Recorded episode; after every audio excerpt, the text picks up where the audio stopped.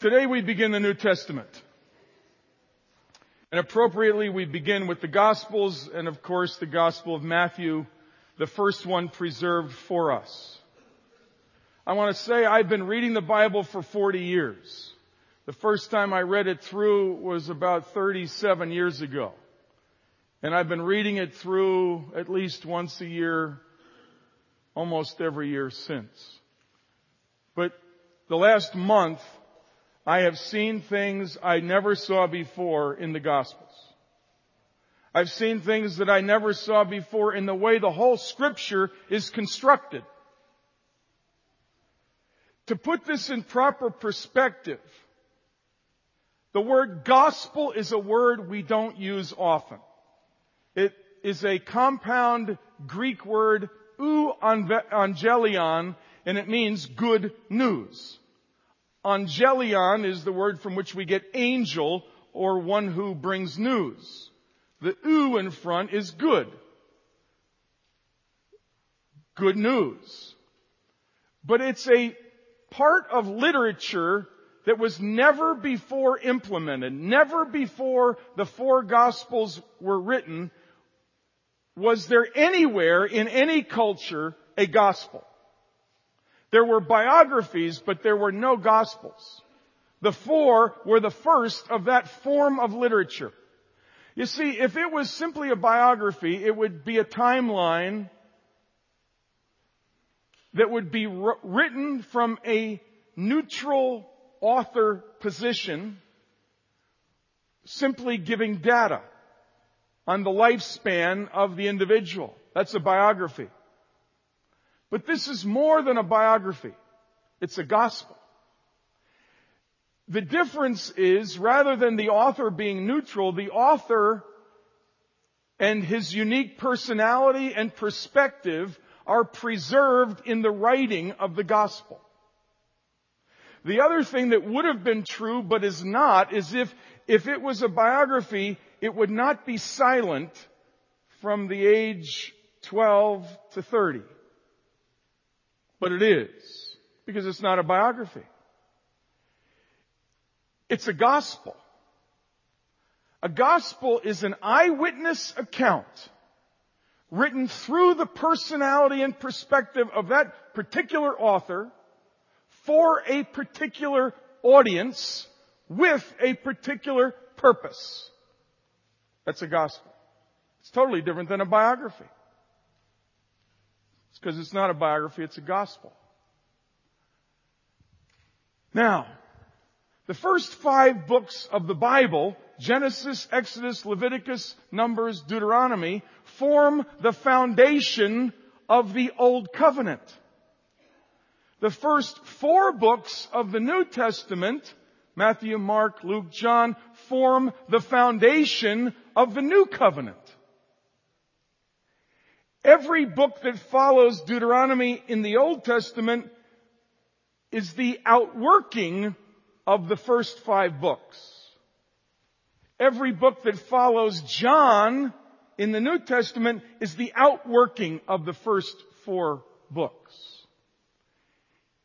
In a court of law, if you can get one witness, it's important. It carries weight. If you have two, it becomes convincing. If you have four witnesses, it's almost incontrovertible. Now, if all four witnesses, however, would all say the same thing, the same way, the only thing you can be sure of is that they're all lying. Or at least three of them are. If, however, in a court of law, you have four witnesses that all say it differently, like different camera angles on the same event, it becomes extremely convincing. Any court of law requires two, but four is convincing. It's, it's clinching to the argument. And that's why these events are recorded not from one camera angle, not just two camera angles or three, but four camera angles. All covering the same thing and all written with this perspective that it's a gospel. It's not merely the summary of historic events, but it's the summary of those historic events from the distinct perspective of the author and with the distinct purpose that he has in mind. Now, with that understanding generally, when it comes to the Gospel of Matthew, there is a distinctive.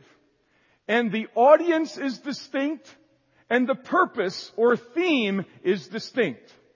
When we come to Mark, we're going to see the same thing. When we come to Luke, we're going to see the same thing. When we come to John, we're going to say the same thing. We're going to save those for now. I'm not going to try to contrast Matthew with the other Gospels because we want to focus this morning on what is the perspective of Matthew and the distinct audience to which Matthew is writing and the other three authors are not is the Jewish audience.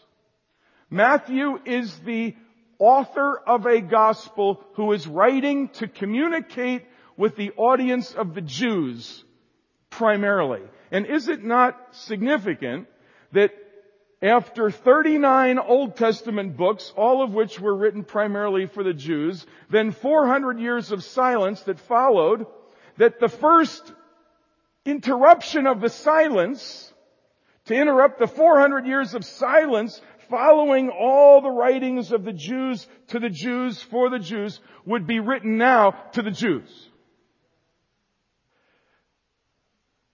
And we have his Greek name Matthew and his Jewish name Levi. His name is not contained within the book. None of the authors of the New Testament's names were contained until John put his name in the book of Revelation. The others were more anonymous. Paul would put his name because he was writing a letter. But the Gospels are not letters, and in that day, there were no publishing houses. There were so few books or lengthy treatises being written that there was no need for Matthew or Mark or Luke or John to put their name. It was all passed on by oral tradition who wrote it. So it's rather dependable that Matthew was the author of this book. Of all the gospels, it's Matthew that says the words, it is written more than any of the other gospels because he's writing to the Jews. And they had the Hebrew scriptures and they were thinking. Now now this is Jesus isn't this new but but he kept tying it to the Old Testament. In fact Matthew quotes the Old Testament 53 times Mark only 36 Luke only 25 and the Gospel of John only 20 times you add to that the Old Testament references, and Matthew links what's taking place to the Old Testament 129 times. Now, Matthew has in mind his Jewish audience. But what is his theme? What's the purpose how is his camera angle zeroing in on Jesus and what facet of Jesus is Matthew capturing? And it's quite simply Christ the King. Jesus is King. And so when we go to put our arms around the book and understand the book of Matthew, we see the first two chapters on the King's birth. Then chapters 3 to 12, the king's domain. Chapters 13 to 20 begin the king's conflict and the opposition that rises against this new king. Then almost 25% of Matthew from chapter 21 to the end of the book is all on the king in Jerusalem leading up to and including his crucifixion. And then the final chapter, the king's resurrection and his final commission to those who have placed themselves as subjects in his kingdom. Open your notes. We move from knowing the book. I want to focus here on Christ in the book.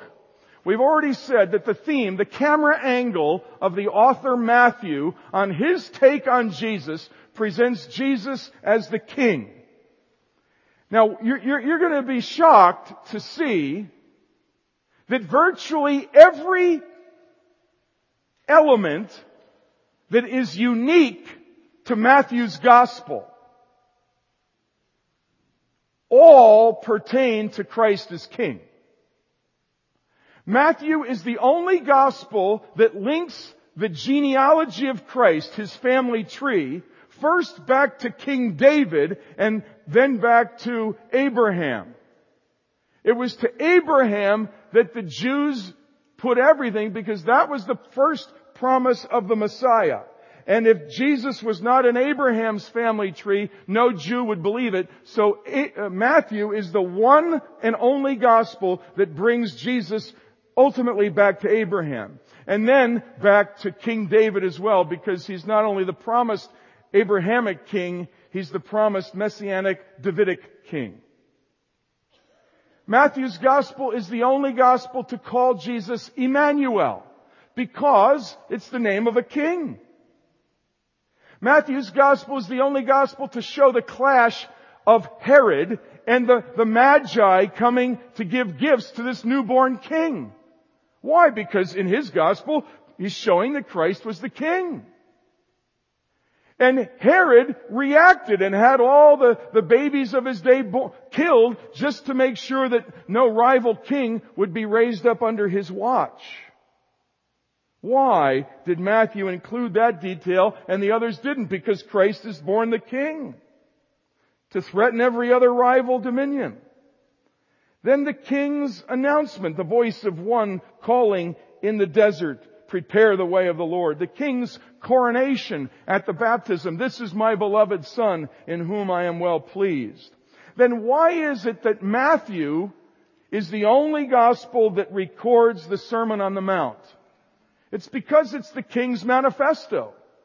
Now Luke has a modified version taken from different things that Jesus said throughout his ministry, but when Luke introduces similar words, he said Jesus went down into a level place. Why would Luke position Jesus teaching on a level place? Because when we get to Luke's gospel, we'll discover that Luke is describing Jesus as the Son of Man. And a man talking to other men will stand on level ground. It's not that he didn't climb the mountain. He obviously gave these words on several different occasions. Any good preacher repeats his stuff in different settings. So are they, is there one right and one wrong? No, he did it on different occasions, but Luke is emphasizing the fact that Jesus is a man among men. And he was. That's why Luke's gospel doesn't just go back to David and Abraham, but it goes back to Adam. And shows that Jesus was a son of Adam. Because he's a man. And he was. Matthew didn't need to include that because the big deal for the Jews is, is he a Jew? And here Jesus climbs a mountain and he sits down. It's the king in a sense, taking a, a physical throne to sit down and to speak those words. Fourteen times in the book of Matthew, Jesus said, I say to you, more than any other gospel. Why? Because these are the words of authority. They're coming from a king. The word kingdom is used more in Matthew's gospel than any other gospel. 55 times. Why? Because he's a king.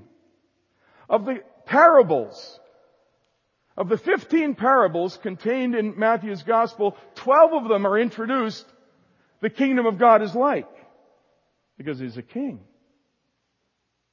More than any other gospel toward the end of his life, Matthew contains how often Jesus referred to himself as one who will come in glory and sit at the Father's right hand and will come with all of his angels.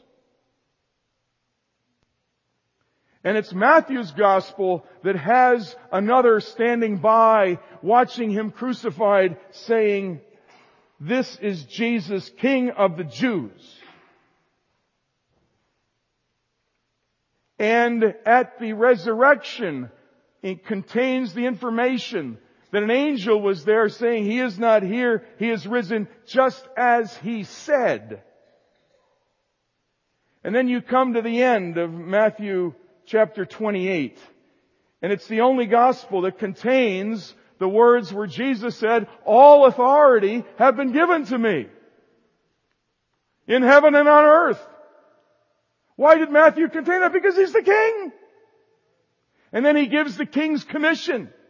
So as one who now has all authority, as the King of Kings and the Lord of Lords, I say, go and make disciples of all nations, baptizing them and teaching them.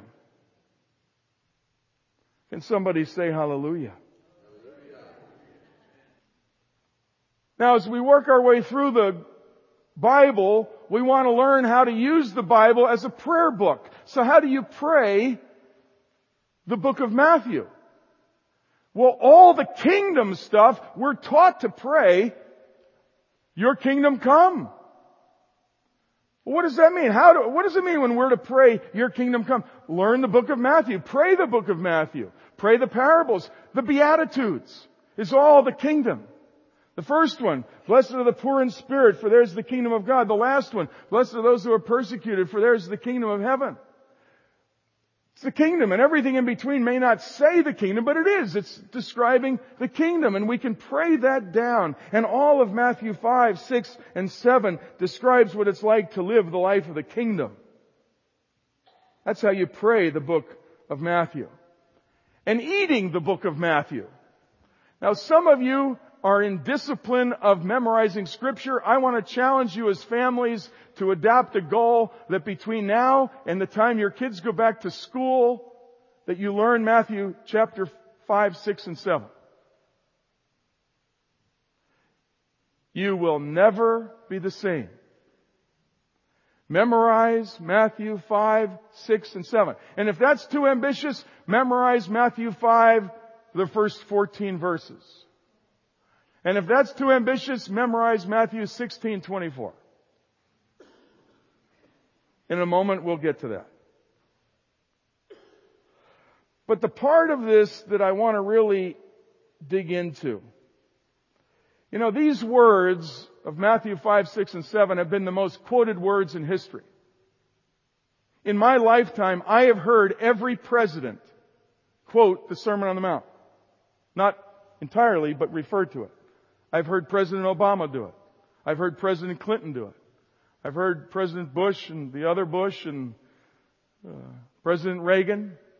In my lifetime, I've heard them all quote these words. From Shakespeare to Milton, Chaucer, they've all quoted these words. They're timeless. But more than quoting them, Jesus wants to make sure we live them. We don't want to be like other religious people that patronize the good book. We want to be that unusual people who live the book. If, if, if Matthew taught Jesus as a great philosopher, then we can give token reference. But he didn't. If you believe the Bible, you understand that Matthew was saying he is king. And if we're followers of a king, we do what the king says. Our lives are not about our own individual kingdoms. It's all about his kingdom and how, where we fit into that kingdom. And taking very seriously every word that Jesus says is highly important. Jesus began his ministry with the word repent for the kingdom of God is at hand. You see, that means that the kingdom which Jesus teaches and us relating to Jesus, we, we live in, in his kingdom and under his dominion. It has everything to do with being invasive and it starts counterintuitive. Or he wouldn't tell us at the first what's about to happen, if you're really going to have anything to do with me, you're going to need to repent. You've been going in one direction. You need to turn around and start going in another direction. The transformation that's going to happen in your life is going to be revolutionary.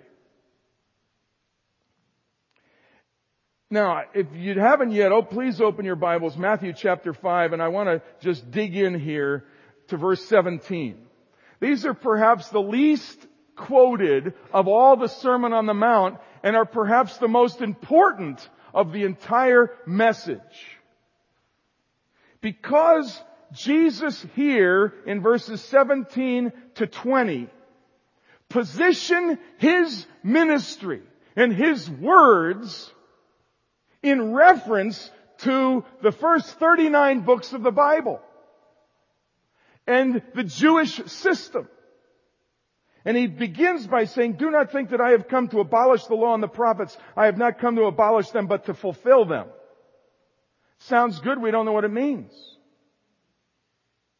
Well, part of what Jesus did was he fulfilled scripture. Many times. Fifteen times.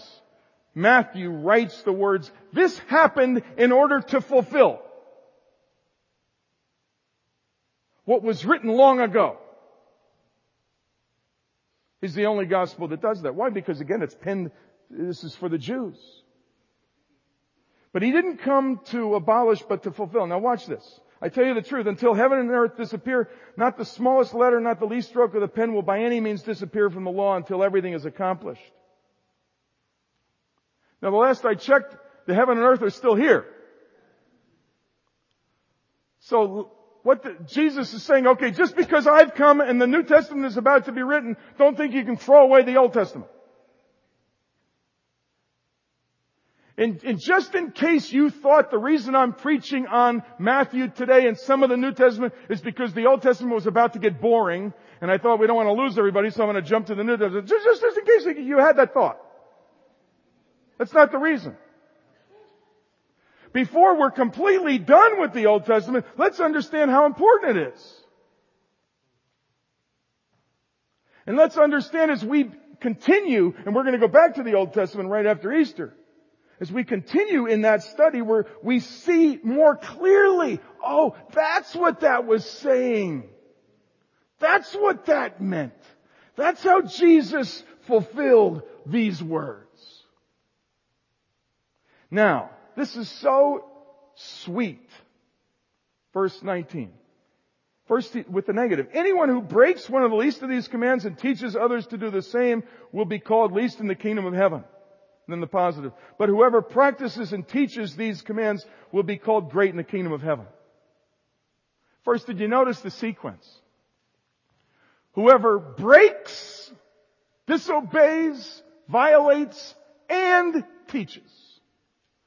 Whoever practices and teaches. It's the message that our lives preach that goes first, then our words. If we don't live it, we shouldn't preach it. Those who preach it will be judged with greater strictness because we're not only expected to teach it, but to live it. Jesus said, I do that. And he said, anyone who's with me has to do it that way. One of the major churches in the world is now paying $144 million to help molested children that were molested by people in their organization. That's really sad. That is the exact opposite of what this says. Christian leaders are held accountable, more accountable.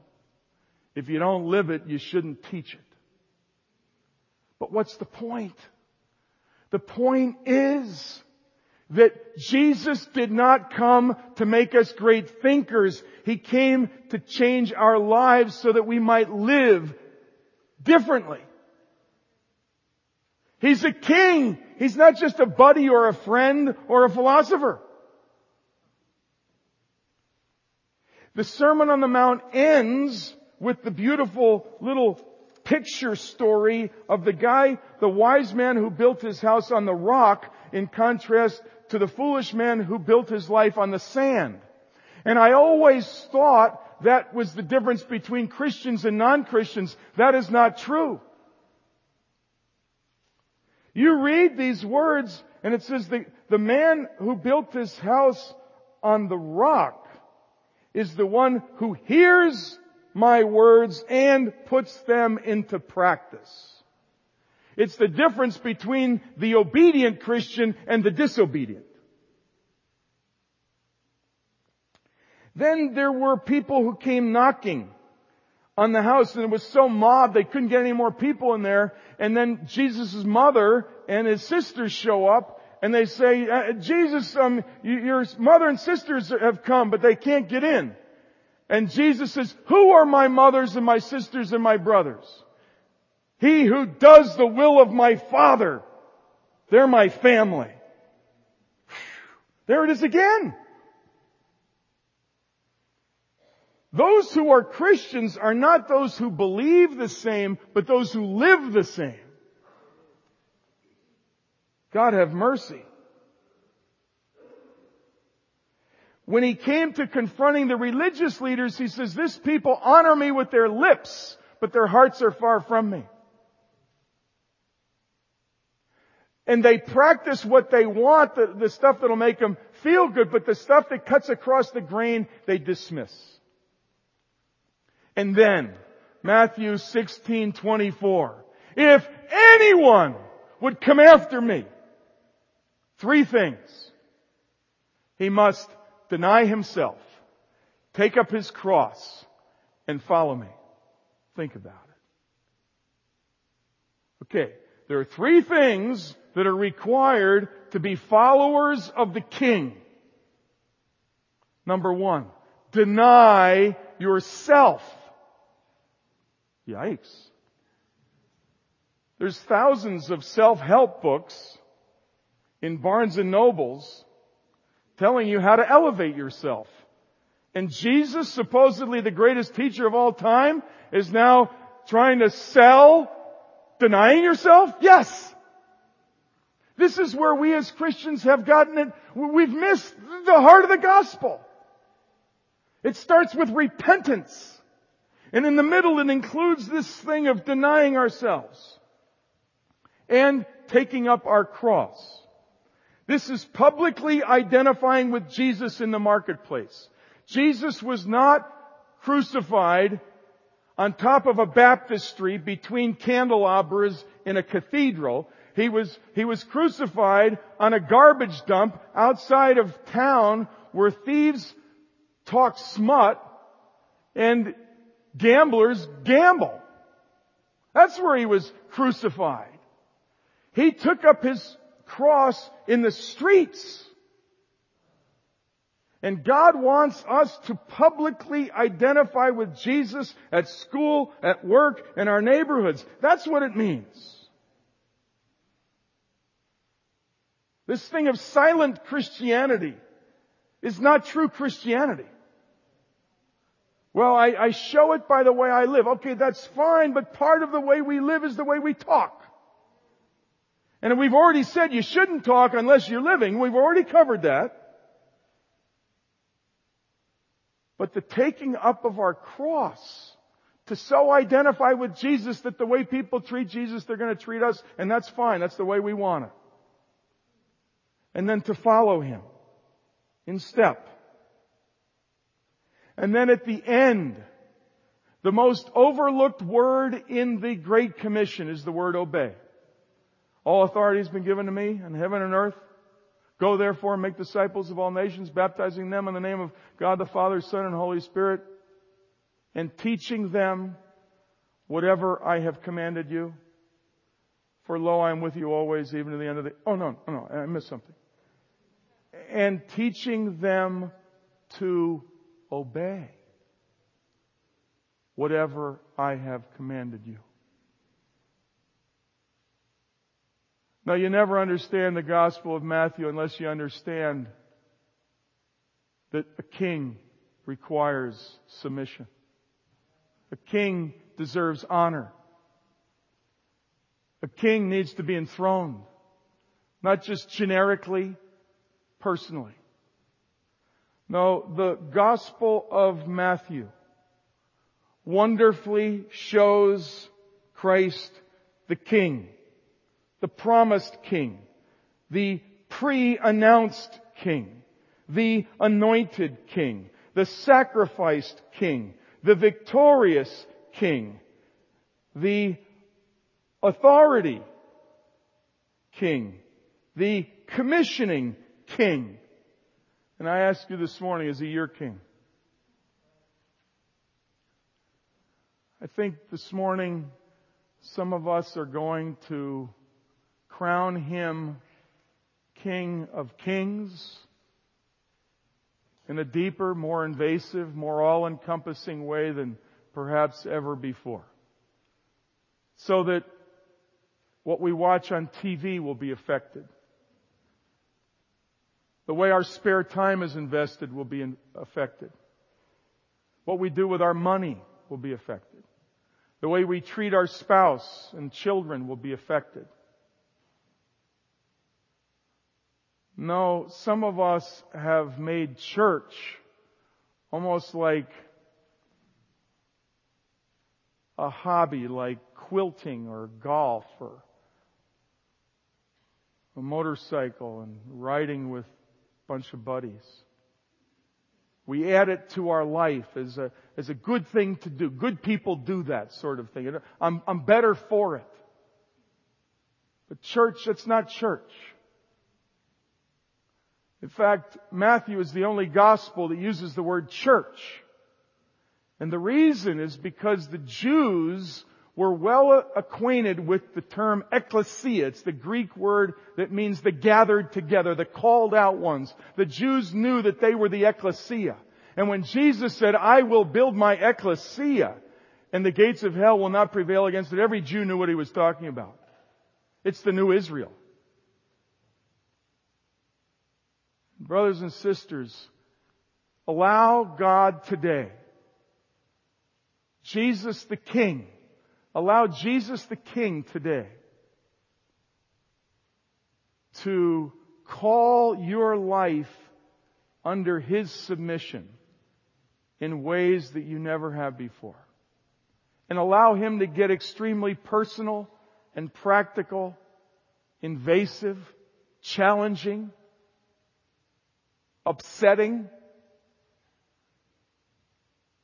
but freeing and cleansing and renewing and life-giving, redemptive. Jesus, thank you that you have taken us out of the kingdom of darkness, the kingdom of bondage, the kingdom of self-destruction, and you've brought us into the kingdom of your beloved Son, Jesus. And we declare Jesus is our King. And show your authority. We want to live under your roar. Lord, we live in a jungle. Be our King of the jungle. Take dominion. Let's all stand together.